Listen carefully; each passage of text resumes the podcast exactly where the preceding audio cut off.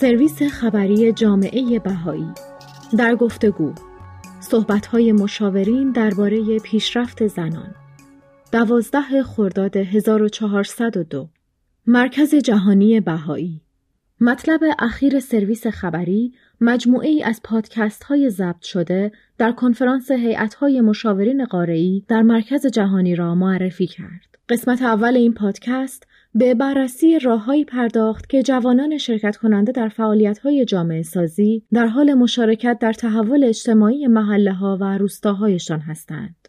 در این قسمت چند نفر از مشاورین درباره تلاش های بهاییان برای ترویج فرهنگ برابری زنان و مردان در جوامع سراسر جهان بحث و گفتگو می کنند.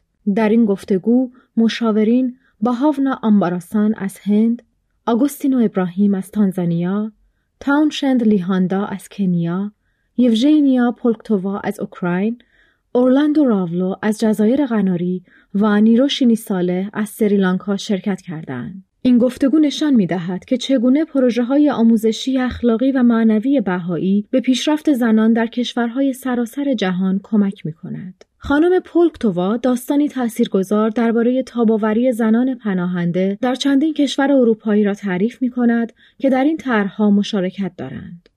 این زنان با وجود شرایط چالش برانگیز در جستجوی راه های خلاقانه برای بهبود زندگی جوامع خود هستند. خانم پولکتووا با اشاره به بیان حضرت بهاءالله که هر انسانی را به مسابه معدن که دارای احجار کریمه است می‌داند می‌گوید فارغ از اینکه کجا هستید توانمندسازی چیزی نیست که یک سازمان غیردولتی به شما ارائه بدهد شما این قدرت را در درون خود دارید و با همکاری با افراد دیگر این قدرت چندین برابر می شود.